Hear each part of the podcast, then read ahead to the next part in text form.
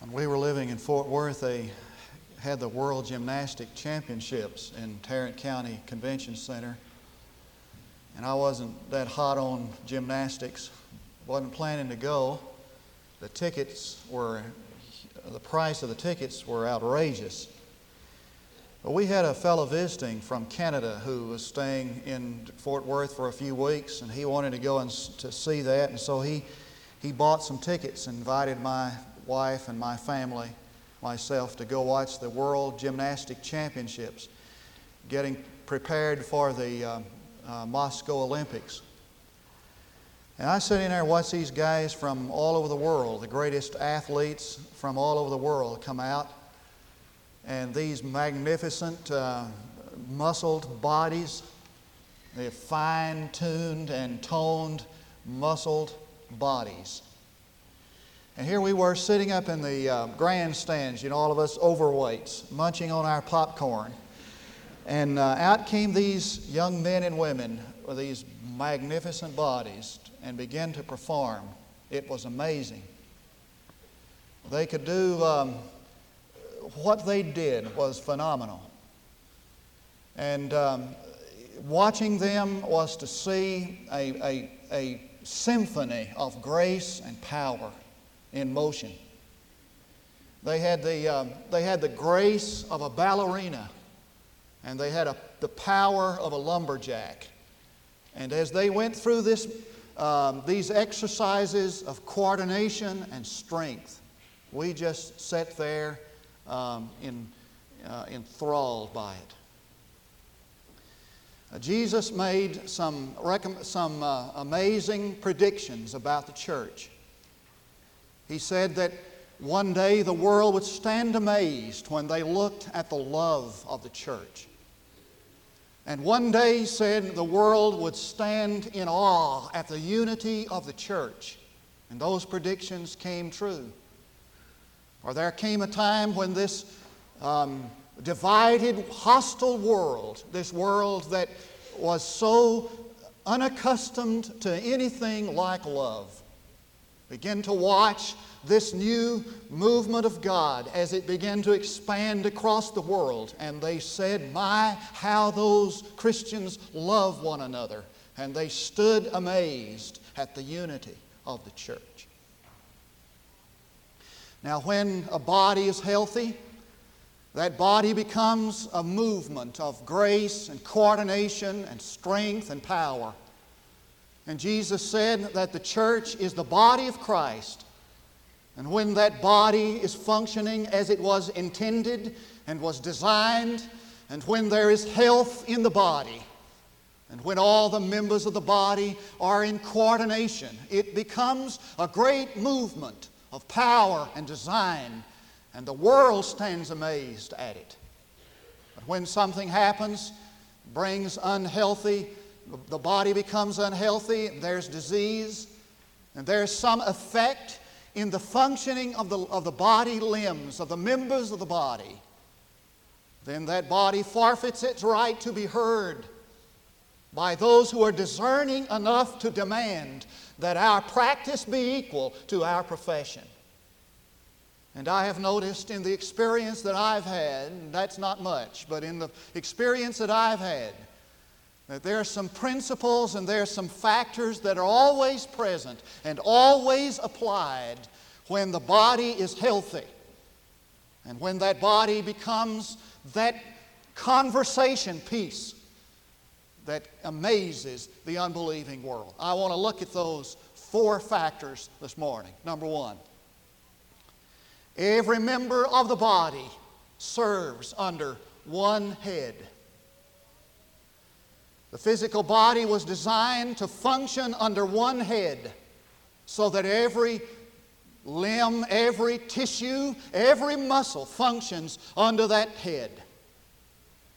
If there, is, if there is a body that has two heads, it is a freak. It is a monstrosity. It's something you read about or hear about, some sideshow, some circus. For every physical body was designed to function under one head. That is true of the spiritual body.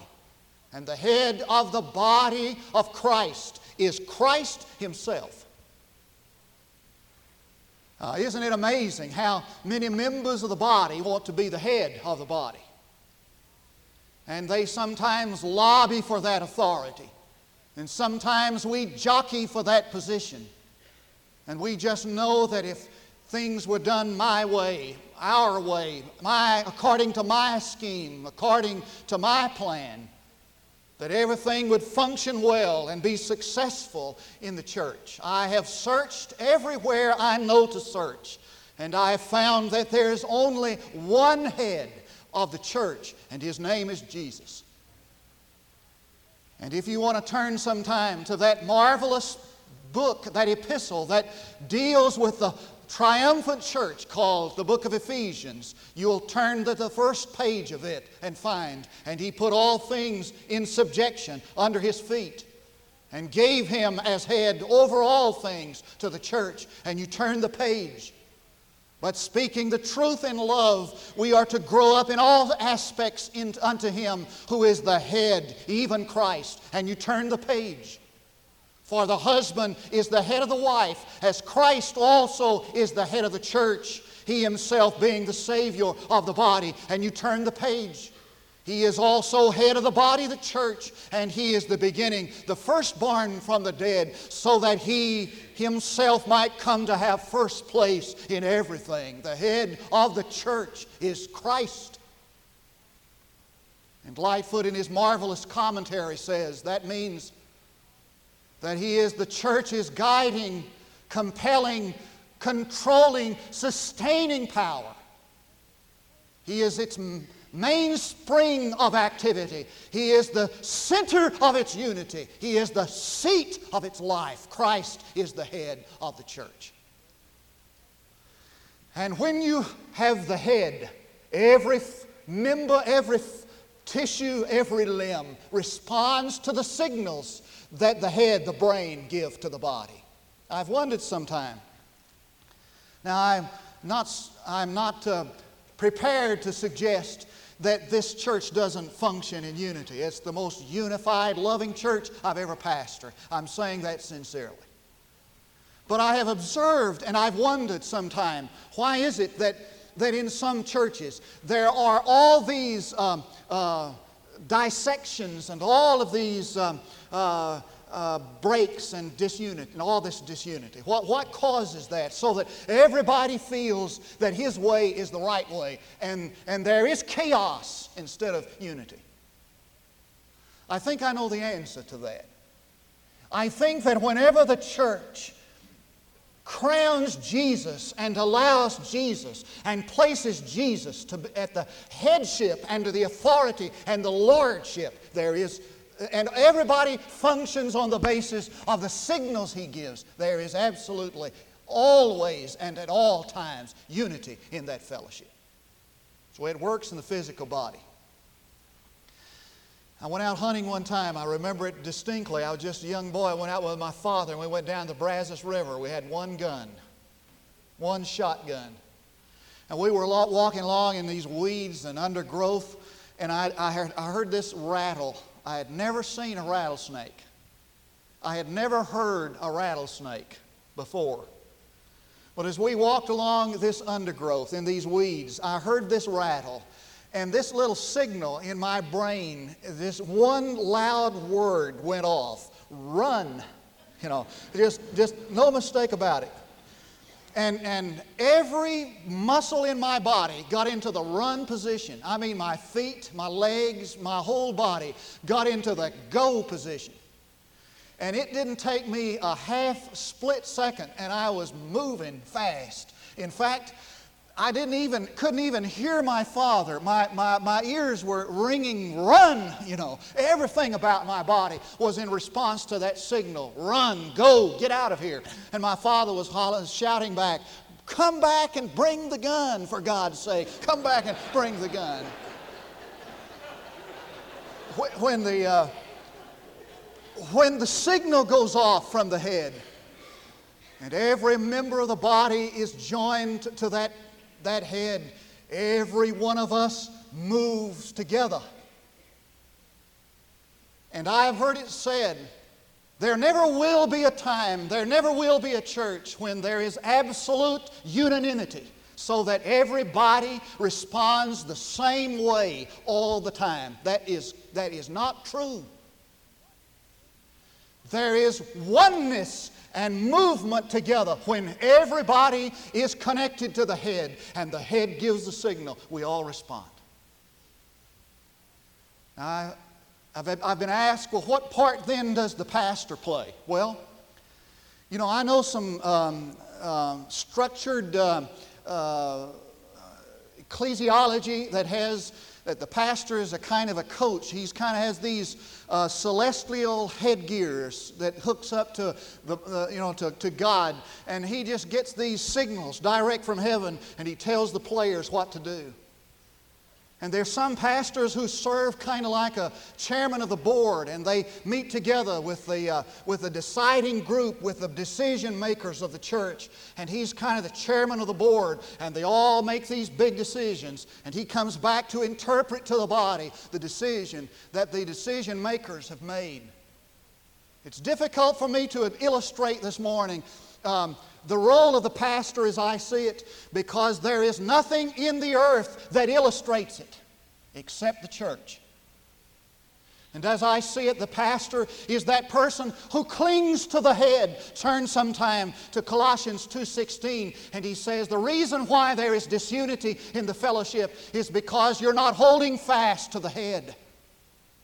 And the pastor is that person, as I see it, who holds fast to the head. And in the overflow of that relationship, that vital union, the people live in the overflow of his relationship. And his role, as I see it, is to help the people hold fast to the head. And when they're holding fast to the head, they get the signal from the head, and we all move together. Nobody gets angry, everybody goes together. Isn't that beautiful? Every member of the body functions under one head. Principle number two all the different members function together. I want you to look now, if you got your Bible there, verse 14. For the body is not one member, but many. Verse 20, but now there are many members, but one body. Just says it the same way, reversed. And in between verses 14 and 20, there are these two laws, as I see them, that must come into effect in the church. Two laws. Get them, put them down somewhere. I want you to get them. Number one, the first law you must function as you are and not as you prefer to be. Verse 15. Now, can you just see this uh, conversation going on between the foot and the hand, and the foot saying, I want to be a hand because I'm not a hand. I'm not important to the body. Oh, I wish I were a hand. If I were a hand, you know, the hand is always out there, you know, and, and, and, and, and, and up front. You know, you, with your hand, you give a warm welcome and a strong handshake. With your hand, you perform works of art and mighty deeds. I want to be a hand. I'm a foot. I'm not important. I mean, I'm confined to, to, to, be socked away in somebody's sock crammed down in some dark shoe. Nobody ever sees me. I wish I were a hand. Now, I know I, I've given this illustration before, but, but it's the best one I know. Besides, you need to know that I was a Little League baseball coach. Anyway, you just you need to know that. Need to keep reminding you of it.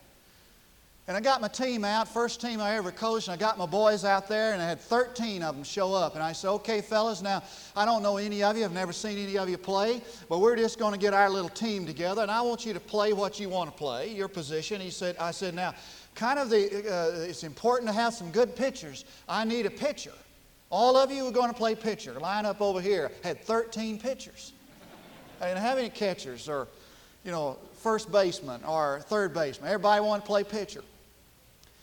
Well, I said, now we're going to have a little bit of a problem there because the mound is just not big enough for all of us. And, and besides, they might accidentally, I know they're not going to hit your fastball, but you might get one over they could hit and nobody would be there to catch it. So I'm going to kind of distribute you out. And I got my team out there, and I had a boy that was a dandy pitcher. My son wasn't half bad, but um, this, boy, you know, I mean, he could play pitcher because he's the coach's son. And so we, we had this left handed fireballer, and man, he was great. And we had this little boy who was jealous of him, and he was a fantastic catcher, but he wasn't a pitcher. Well, he told me, he said, if you don't let me pitch, he said, I'm going to quit. And I knew he had about four players that just kind of ran around with him. So I thought, well, now if I lose this boy, I've lost my half my team. So I said, I'll tell you what, we'll let you pitch Friday, Friday night. And he got up there and he couldn't get the ball close to the plate. But he was rearing back and letting her fly. And, and, and we'd get four balls and they'd walk. And they had the bases loaded. And he'd walk a run in. And they, he never did get anybody out. And finally, he decided he'd just lob it up there, you know, just kind of not, not, not go through the fastball stuff, just lob it up there. And so he just kind of lob it up there. He was going about 15 miles an hour to the plate and 115 going back out toward the outfield. They were blasting everything he put up there. So he kind of looked over at me, and I was sitting over there in the, in the dugout, you know. And I could hear what he was saying Coach, I'm sorry. I made a mistake. Take me out. Get me out of this. But I wouldn't do it. I just left him in there. And he got bombed about 20 runs before I ever went in there to get him. I took him out and put him in at catcher, and he was the greatest catcher from then on. I mean, he, he, never, he, he never complained about it. Not everybody's a pitcher. Now, I want to take off my little uh, tag this morning which says pastor on it. I just want to talk to you right out of my heart. Because I believe that we're at a crossroads in the life of our church. I really believe that. I've met this week with some of the, of the people on our committees. I believe we're at a crossroads in the life of our church. We're going to have to grow some way and expand. And so we're talking about our nursery back here. Now, hear me now. Our nursery is, is jammed and overcrowded. I'm told, I hate to admit this over the radio, I'm told we're having to put babies on the floor back there. So many of them.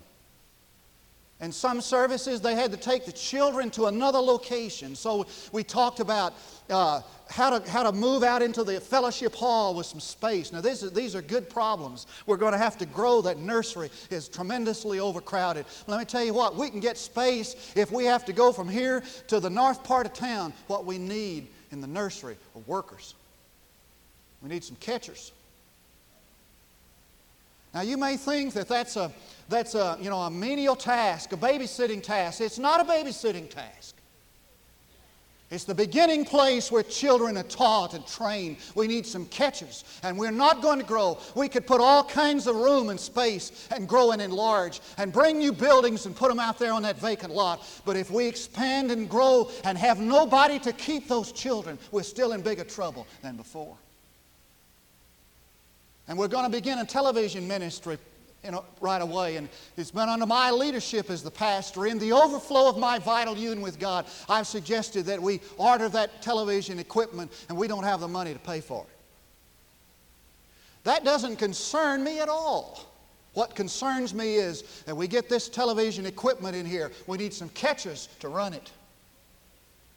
Some people who are willing no longer to sit in a pew on Sunday morning, but people who belong to the fellowship of this church who will take part of the responsibility and the load. And I may be talking to some this morning who are Sunday morning onlys. God bless you, and you're wonderful. Some of you are my best friends and the finest people, the greatest support I have in Durant, Oklahoma. My plea to you is for you to consider the fact that God has placed you in this body to be a vital part of its function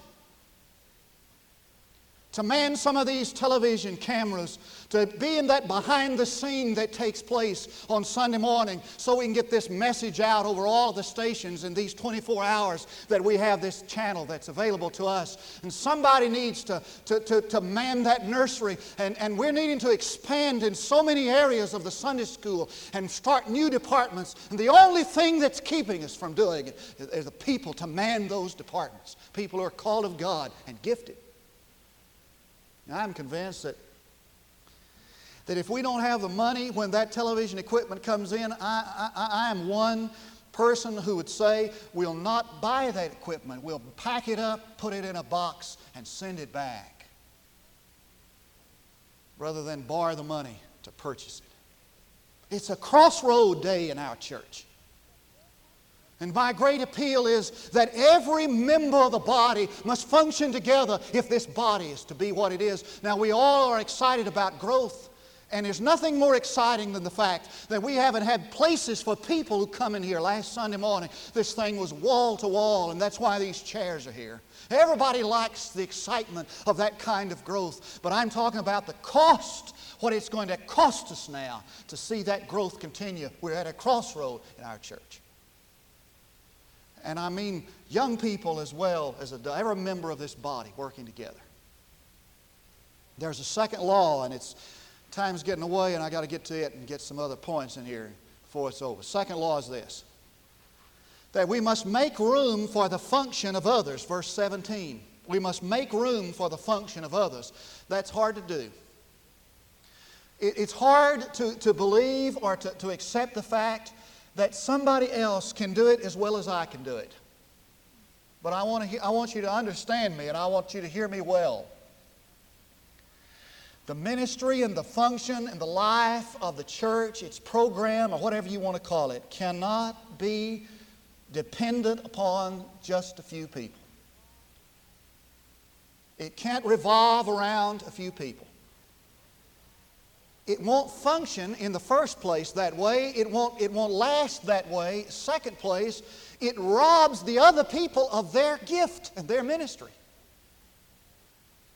Now, let's suppose that I'm, I'm, I'm directing or teaching a large class of people. And there might be 50 people in that one class that I teach.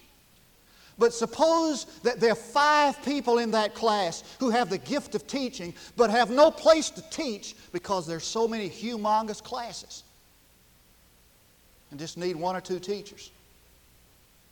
That means that I must be willing to step aside my control, my hold over a large number, take a small group and develop them, and let somebody take a small group and develop them, and another person take a small group and develop them. That's the way God has designed it. All right, we come to principle number three. Principle number three is found in verse 21 is this that all the members are equally important and equally dependent. Now look at that person sitting beside you. I want you to just literally look at him or her and just look and say to yourself, I have no need of you. Now, some of you are married, and uh, uh, you're not about to say that. Uh, some of you are uh, working on it, and uh, you're, you're not about to say that. I don't want you to feel that way in the, in, in, the, in the fellowship of the church. I don't want you to feel that way. Period. I have no need of you. Now, there are two laws, two things I want to say about verse 21, about this point. Number one is that the weakest member is important. In fact, the Apostle Paul goes to a great elaborate detail to show that sometimes the weakest member is the most important.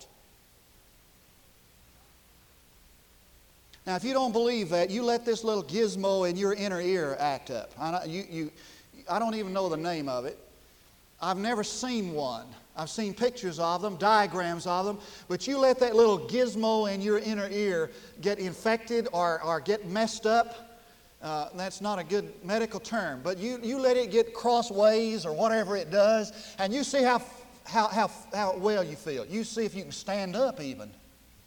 When that thing that controls the equilibrium and the, and the, and the feeling that comes in the stomach pretty, pretty quickly, you're on your back and you're begging for mercy because that little member, which seems so weak, is vitally important. Now, hear this that little person that you never see, that little person whose name you need, don't even know, that is just kind of moving about some Sundays. You watch them in the, in coming into the congregation. They are vitally important to the body of this church. As a matter of fact, Jesus, Paul said, inspired by Jesus himself, that they are even the most important. The second principle that this implies is this is that sometimes the important person has weaknesses. The weak person is important, the important, per, important person has weakness. Now, nobody has all the spiritual gifts. A guy came into my office one time. Now, this is a fact, true fact. He said, You know, you preached on spiritual gifts, and I've been searching the scripture. He said, I, I don't know one I don't have. He said, I got them all. I said, Well, boy, you're wonderful. If you do, you're great because the only other person I ever knew that had all the spiritual gifts was Jesus. and I want to shake your hand, you know, get you down here, get you a picture, you know, put it on my paper. Uh, I don't know anybody has all the spiritual gifts. Everybody has some weakness. And sometimes we pedestal some people because they're the most dynamic and extroverted and upfront people, and we give them jobs and we put them in places in the church, just load them down. And they're not for those positions and those places because they're not gifted for those positions and those places. And they're frustrated, and the church is frustrated. And that's why so many folks get so much to do, they quit. They never were meant to be there in the first place. And so that means to, I'm trying to say this. I want you to understand clearly what I'm trying to say is that those people that we sometimes consider so important have weaknesses. They can't do it all, they can't do everything. And so that's why it's necessary that every member function in the body and all of us fitting together, working together. Now, one last thing. These college kids, they give me a hard time. You know, they, they, uh, they get in these meetings and they, uh, you know, one of them will get up and, and, and, and mimic me. And, and every time they'll, they'll either get out their banaka, you know, they just give me a hard time. They'll get out their banaka and do like I do, or they'll say, uh, and this and then I'm through, you know. So they, they got me a little gun shy. Uh, this and then I'm through. This last thing. Fourth rule of a healthy body all the members show equal concern. Look at verse 26. All the members show equal concern. Now, after this great revival we had in our church, the Spirit of God came upon our fellowship. I went to my knees and asked God, Lord, how to keep how do you keep that thing going? And I was visiting with one of our church members, and he recommended a book, and I read it called After the Spirit Comes. He said, and God was helping me through him, you know, to find some way, some, you know, I want to be sure not to quench the Spirit. Keep the thing, keep this growth, this excitement there. Jack Taylor has a, has a chapter in that book called Spiritual Foot Washing. I want you to hang in here now. Watch this. Now, I'm not advocate, advocating foot washing. As a matter of fact, there's no evidence in any of the New Testament churches, as you read the epistles, that it, was, that it became a practice of the church. It's not an ordinance. Another factor that, that to consider is that, that in the foot washing uh, in, in, Jesus' day, it was not done by equals or superiors, done by servants. Uh, it doesn't seem to be, I'm not advocating foot washing as an ordinance, but I do agree with Jack Taylor that there is a ministry and a spirit that underlies it that must be captured, recovered in the church if the church is going to experience continuous renewal. After the Holy Spirit comes, if He continues to do His work, freely do His work in the church, then we're going to have to capture, we're going to have to discover the, the counterpart to physical foot washing, which is spiritual foot washing. And I want to emphasize that I'm not advocating the physical act. It is not as important even as the spiritual principle and, and, and the ministry, the spirit behind it. But I am saying that the New Testament church somehow captured that spirit that underlies that physical act. And when it's present, the church is healthy. When it's not, it's unhealthy. Now, what is spiritual foot washing? It's that humbling of ourselves. Oh, I hate to use the word because it's such a threat. It's that humbling of ourselves. It's that laying aside. It's that condensate, con- condescending. It's that, it's that humbling It's hard to look down on somebody when you're washing their feet. Isn't it? It's that spirit that, that goes to a hurting person It doesn't have to be your best friend. Goes to that hurting person and sits down beside him and says, I just want to come and sit with you and hurt with you and love you a little bit. You heard the story about the little girl who came in late. She was tardy. Her mother said, had sent her to the store. She came back after a long delay. She said, Honey, where you been? She said, Well, I, one of my little fr- playmates fallen and broken her doll, and I sat down, I, I, I helped her. She said, Well, what could you do to help fix her doll? He, she said, I didn't help her fix her doll. I just sat down beside her and helped her cry. That's spiritual foot washing. It's when you go to that person whose friendship you used to cherish, and there's something now between you that's, that's cold and, and, and there's a problem there, and you just know it. And you sit down with that person without a basin or without a towel, but with a tear, you wash their feet spiritually. You get things right. I might, I might wash a, a missionary's feet this morning uh, when I pray for him a thousand miles away.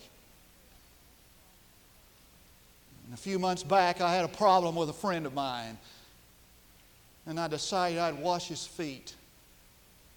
And so I called him up on the telephone and I said, Look, our friendship is more important than this. I want you to forgive me. I want to wash your feet. He said, Gerald, there have been hundreds of times. He said, I wanted to call you. He said, I've even passed by your town. I've wanted to come down there, and I just couldn't. And we both wept. That's spiritual foot washing. And Larry handed me under the leadership of God. I'm sure he, know, he knew I needed something for this sermon. A little book that I'd already read, Come Share the Being.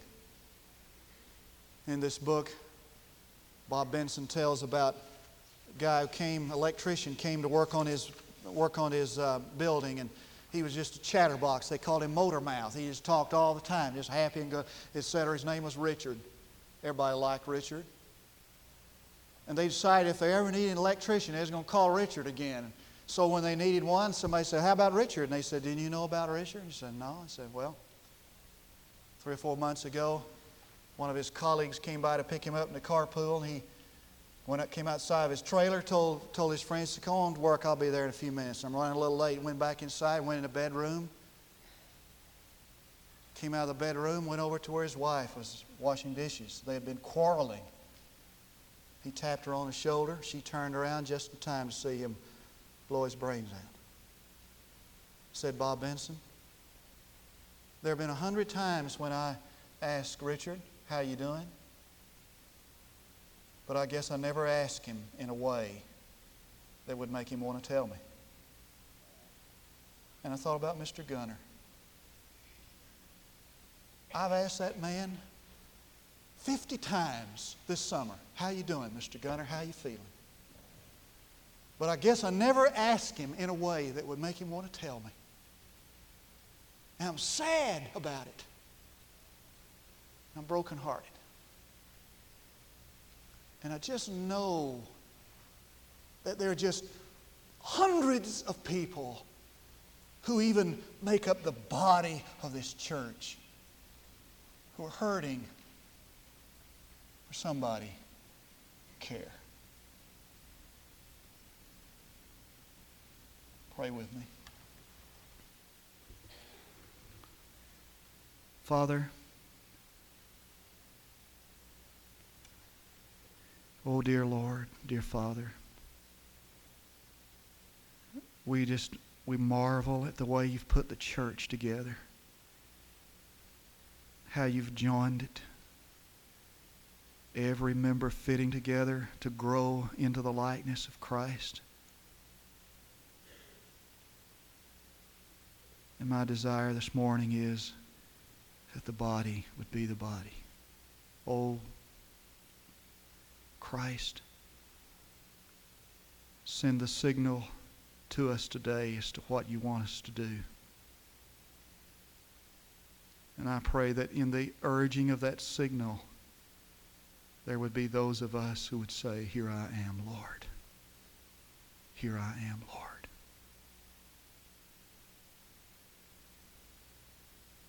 I pray for this in the name of Jesus and for his sake.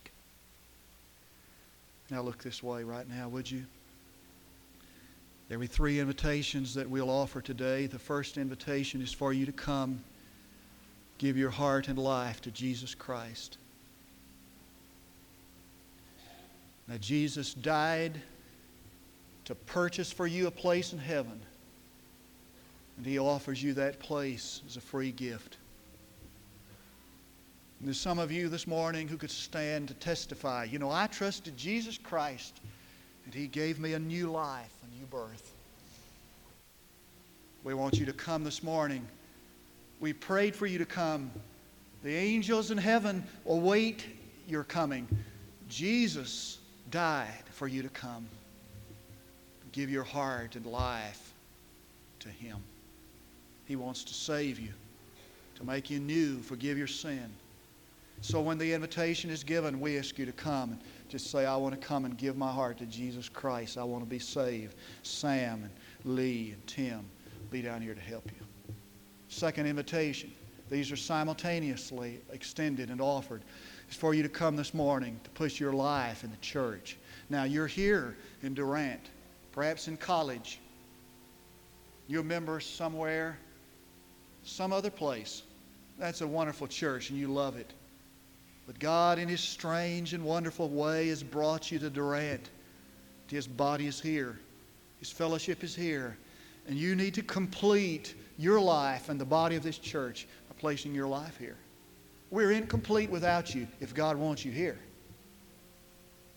The third invitation is for you to come this morning to say, Look, I'm a member of that body, this body. I want to put my life here. I want to begin to serve the Lord. I'll do what I can do. I'll find what God wants me to do.